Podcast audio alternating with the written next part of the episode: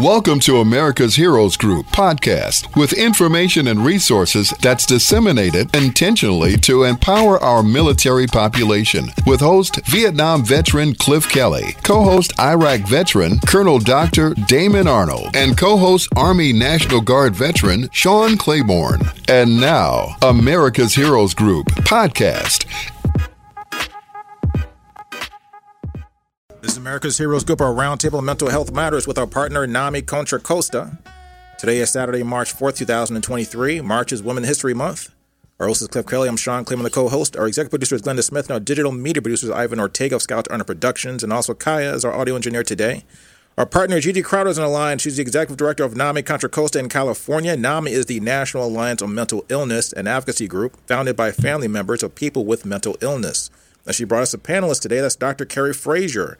She is the president and CEO of, of, Village Keepers, and we're going to talk about mental health of women. That's so important.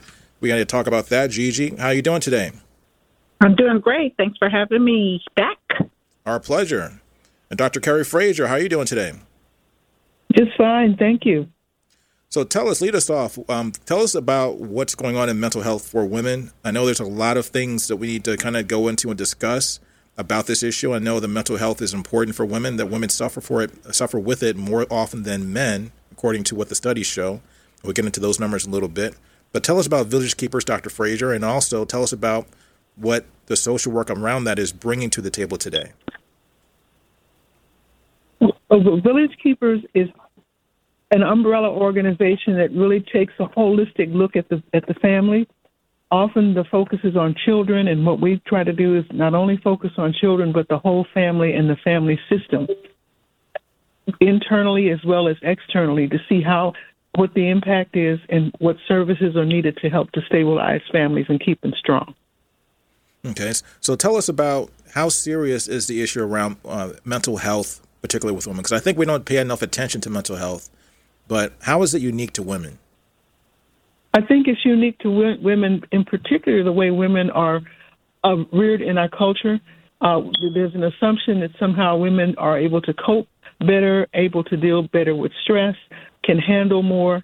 And in particular, in our African American community, the myth of the strong black woman that is, is supposed to be able to stand up under whatever hardships and still bounce back and keep the family together. That is what I consider one of the major myths that causes mental illness with people not wanting to admit that they can't handle all the things that are thrown at them. Now, Gigi, what can you add to that to let us know more about, kind of add some color to some of the things that women deal with every day, and also how much attention do we pay or not pay enough attention to the uh, the issues around mental health for women? Well, uh, NAMI actually was started by two women, and when we have our groups, it's typically women who show up who are actually experiencing some symptoms based on the fact that they have children who live with mental health challenges and then they themselves take on some of the woes as Dr. Frazier mentioned that actually sometimes I'm more worried about the mom who calls over a period of time when she's not able to get the support for her loved one.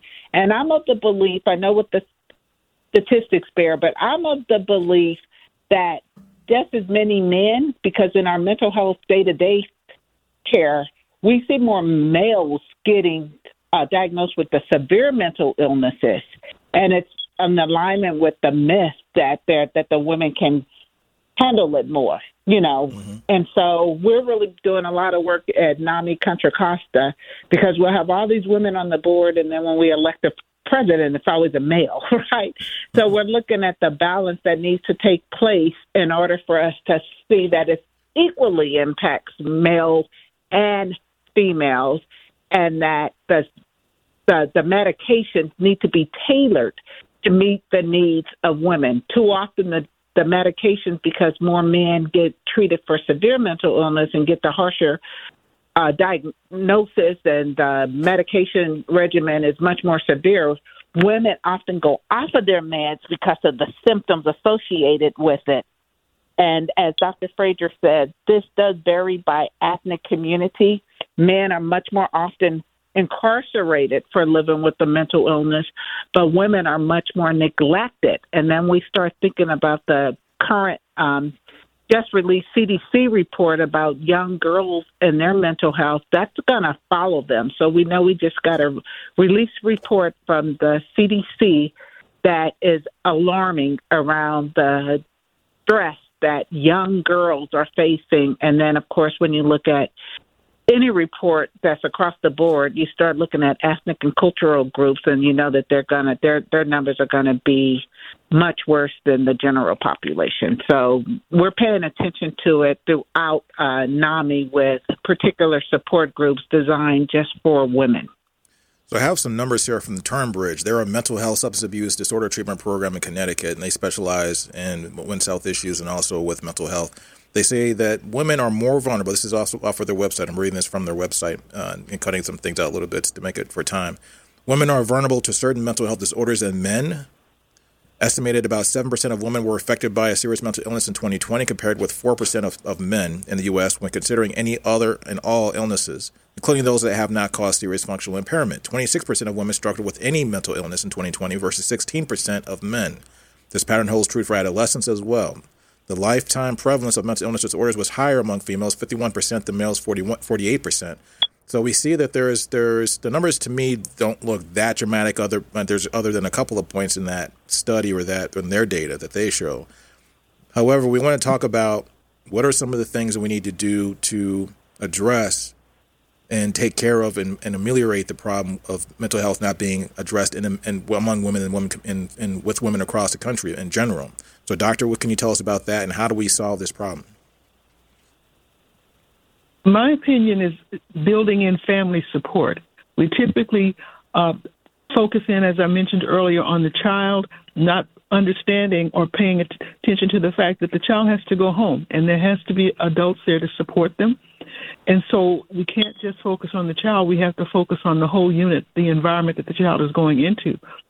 In particular, in Village Keepers, we're sensitive to single mothers because we know that no matter how strong the mother is or even her income, just the stress of being of trying to manage children when they're really it really should be a two parent responsibility is going to cause stress. So support for parents and families is really critical. Um, sometimes, you know, the only time people get services is if they get involved in this in the uh, welfare system what I'm hoping is that we can anticipate some of the needs and begin to talk to people that are a part of the support groups that um, Ms. Crowder mentioned and get a sense of what their needs are and then design services around the, the needs that they identify. So, Gigi, do you feel that women aren't seeking their help for mental uh, mental health as much or take mental health seriously as they should? No, I think we have a just as much taboo and, and bias against getting support from women as we do from men. And your statistics that you spoke of earlier don't highlight the fact that men actually have a higher suicide rate mm-hmm. than women do and always have. And so what I think is that men don't seek out the services until it's extreme. So the data that we're collecting and that keeps getting reported is that women are more prevalent. But it's it's it's based on how you're collecting the data. And so for me, us having a particular focus on women now, we've seen that men follow women into services. Once the woman gets her basic needs met, she's more able to clearly define what's going on in the family unit. And that's why we're all taking this more holistic approach because we recognize you have the identified person, but then there's residuals for the impacted family. So if a kid has uh, challenges, usually you can follow the pattern and know that from some point there's been a parent that has not been able to meet the child's need. Not saying that we, we, we have totally moved away from blaming the mother for why a kid has mental illness, but there is a strong genetic link, and often it comes from, you know, a biological parent having had the mental health challenge. Moms are much more nurturers, and so they tend to seek out the supports more, especially if they have a child that's struggling. And so uh, paying attention to the whole family unit is important, but making sure that the mom is not having more challenges because of her keeping that strong, you know, faith around not acknowledging what's going on with her is, is important as well. Always in my mind, because because women oftentimes have to take care and raise a family. In, there, in this country and around the world, we're seeing more and more often that women are becoming single mothers. The, the father is not there or not present in the household, particularly with people of color. Do you see that as adding to, as you alluded to, Doctor, the some of the stress that women face because you have to balance bringing the bread, being the breadwinner, as well as being the the mother, being the counselor, being the the, the everything to everybody in the household, and then on top of that, trying to be yourself. Does that does that right. add to the stress of, of what we're talking about? But then, how does a does, if you're doing that every single day, do women do you have an, as a woman do you feel like people have the time to stop and take a breath and say, wait a minute, what about my mental health? Well, I think you defined the problem just really succinctly. Having to cope with all of those things or be vigilant, not knowing when the next crisis is going to come, will wear anyone down. And that's when I talk about the fact that we have, for instance, a single parents program where we anticipate, given how, the way our society is and given the way our culture has evolved in terms of the African American community, not having the supports from the males, is we anticipate that there's going to be a time, for instance, during the month or, or the next couple of months that maybe there won't be enough food. There mm. may be a time when the car breaks down. Uh, there may be a time when there's a behavior problem at school and, and mom can't get there because she's working out of the city. Looking through that lens and identifying parents who are willing to work with us, we can put services in place that can stand in the gap when those unforeseen things come, as well as give her support ongoing because she's number one opted to stay with the family and she is trying to, to fill all those roles for nurturing and training and teaching that children need. So do you feel that women, doctor, do you feel that women are are are getting the right resources or, or, trying to look out for the look out for the right resources to help themselves and help them cope with this? Do we? Because when you think about it, when you go through your daily everyday routine, you don't always think about oh I should take some time out. We we are more likely to go to the gym and work out and exercise to look better, or to go to the spa and get some treatment because it feels good. But we don't may not think about what we're what we're our emotions what we're thinking as as as a, as as a mental aspect. Well, and see, I think that that's again you're defining the problem, and it's that's absolutely all of the above. And even though a woman may think about it, finding the time to carve out to take that me time and to do the self nurturing is is is the, the major challenge. Who's going to watch the kids when I go to the gym? You know, uh, who's going to be there if I decide I want to take a, a mental health day off? Those are things that I believe women think about and they talk about it, but in terms of actually putting it into practice, the circumstances of daily living can just wreck all of that and make it not be possible. And maybe not until, if you plan to do it this month, it may not happen for two months. And in the process, there have been other occurrences that make things even worse. So I think people think about it. I think they talk about it. But in terms of being able to make it happen, that's where the disconnect can easily come. So, Gigi, what's the solution? What do we? What should women be doing right now? I think it's an educational piece. I know that through COVID, we lifted up our support groups and we made sure that we were working with the faith communities because that's where a lot of the women tended to go and prioritize their self care.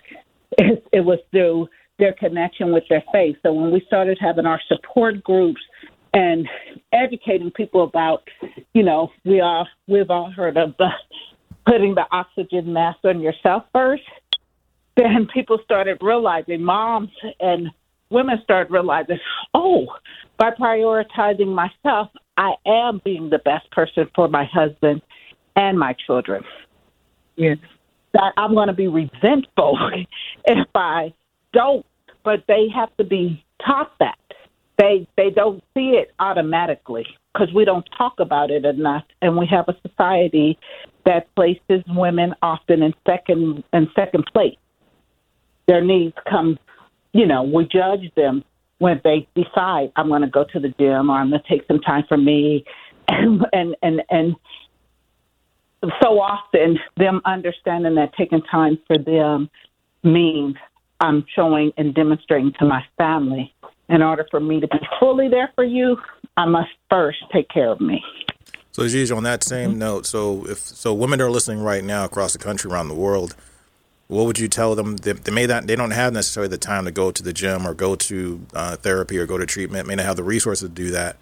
What can they do tonight? You know, something a simple tip or something, some kind of behaviors or things they can do they, where they can carve out something in that at home, maybe before they go to bed, maybe they first wake up in the morning. You know, going to church on Sunday, I think, is definitely a positive thing that would help a lot of people out. But what else can mm-hmm. they do in the, in the household? Well, you know what I'm doing right now because I can, because this is a radio show and I have a lot of things going on. I often get on the phone with my like minded sister friends and I'm cleaning while I'm on the telephone. We have cell phones now. We're not trapped to a landline where we can't move around. And for me, I know that some of my friends rely heavily on the opportunity to connect through phone calls and just sharing, having a safe place. Another thing we need to do um, is the deep breathing and meditation.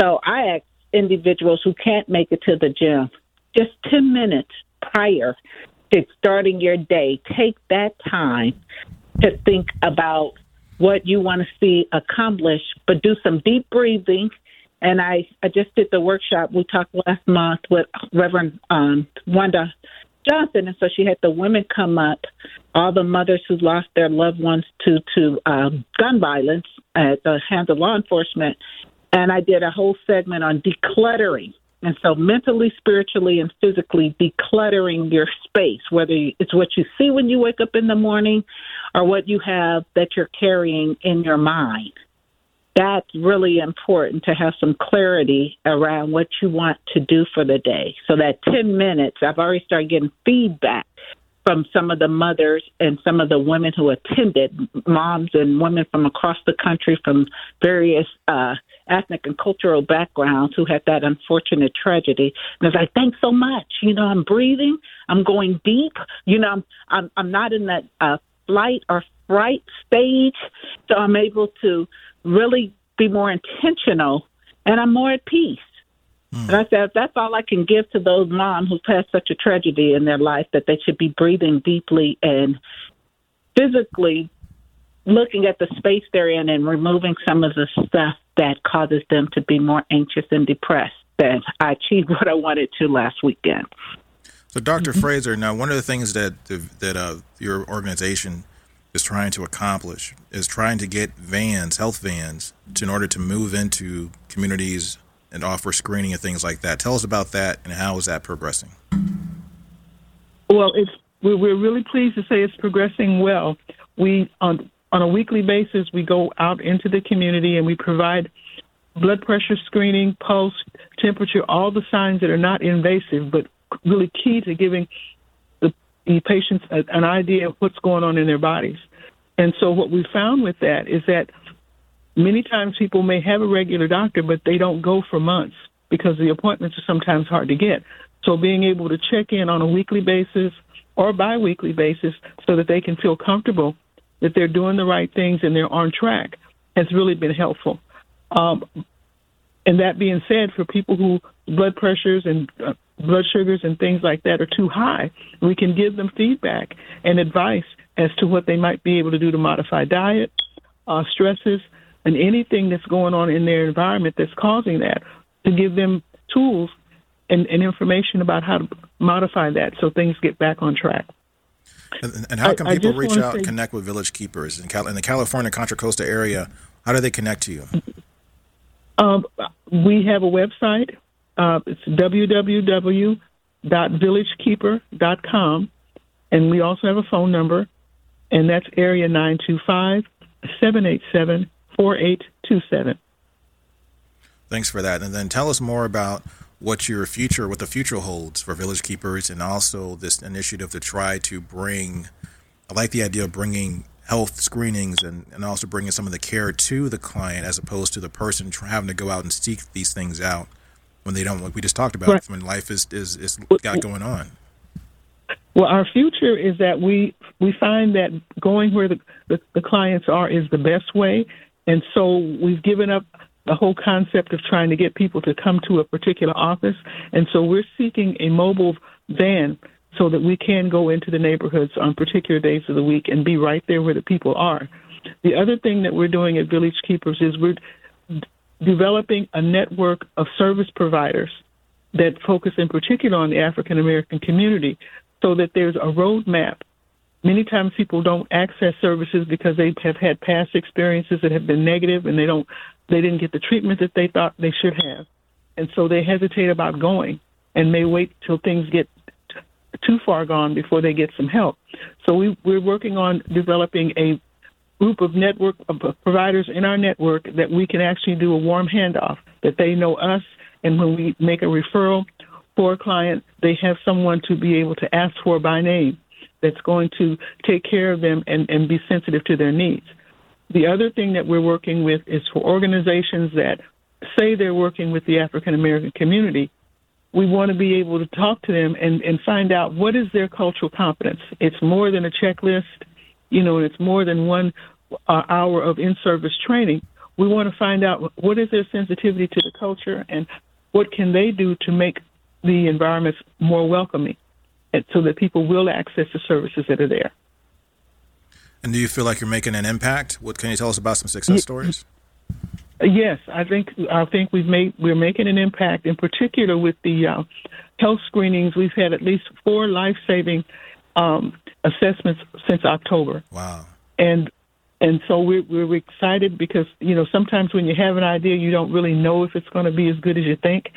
So for my on behalf of my nurses and myself, we're gratified that we are able to do some good. We can see the fruit of our labor and looking forward to continuing to serve the community. So Gigi, the um, network. I'm sorry. No, go ahead. Go ahead. No, so with the network, we have at least six organizations that are nonprofits that are, are geared for services that are a part of our network. So, beginning with that, we want to keep building on it, and we're looking for allies as well, and that's beginning to come together. So, Gigi, tell us and give us your final thoughts about the state of women's health care right now in general, but also particularly when it comes to mental health.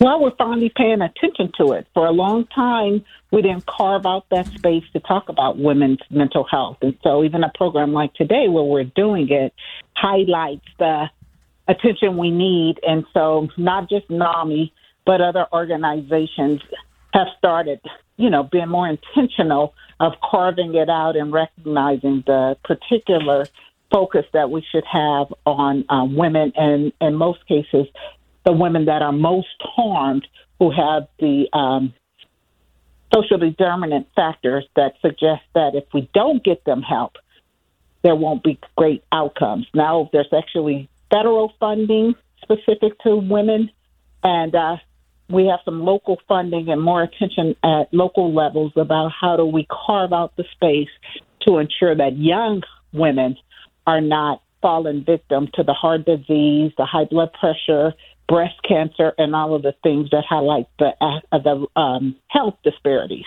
especially as it relates to mental health. More people show up in hospital settings with the underlying cause being a mental health challenge that has not been addressed than they show up with any physical ailments in the emergency room. So the attention is there now that had not been before. We're really excited about being a part of it and partnering with people like uh, Dr. Frazier, who has been ahead of the game and making the connection between the physical, the mental, and I'll say in her case, and the spiritual. Mm-hmm. Really important.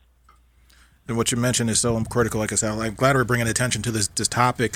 It reminds me of what's going on here in Chicago. Actually, we have an election going on for the mayoral race, and mm-hmm. some of the candidates are actually bringing up the fact that we use our police officers as mental health specialists. We send we want to send a person with a gun to a house when there's a mental health issue, as opposed to sending someone who's trained like a social worker to take care of that situation. And I mm-hmm. think it's right. really, yeah, and I think that's something to really, really need to refocus on. And I, I think the tide is turning where people are now getting getting to understand that mental health is such a critical part of your overall health.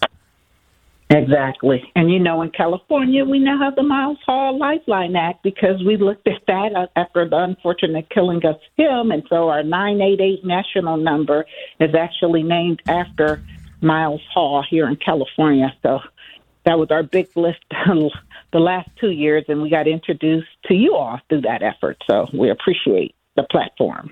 Gigi Crowder, Executive Director of NAMI Contra Costa in California. NAMI is a national alliance of mental illness and advocacy group founded by family members of people with mental illness. And our great panelist, Dr. Carrie Frazier. She's the president and CEO of Village Keepers. Thanks for your time. Thanks for having us. Bye-bye. Thank you very much for having me. Thank you. Our pleasure.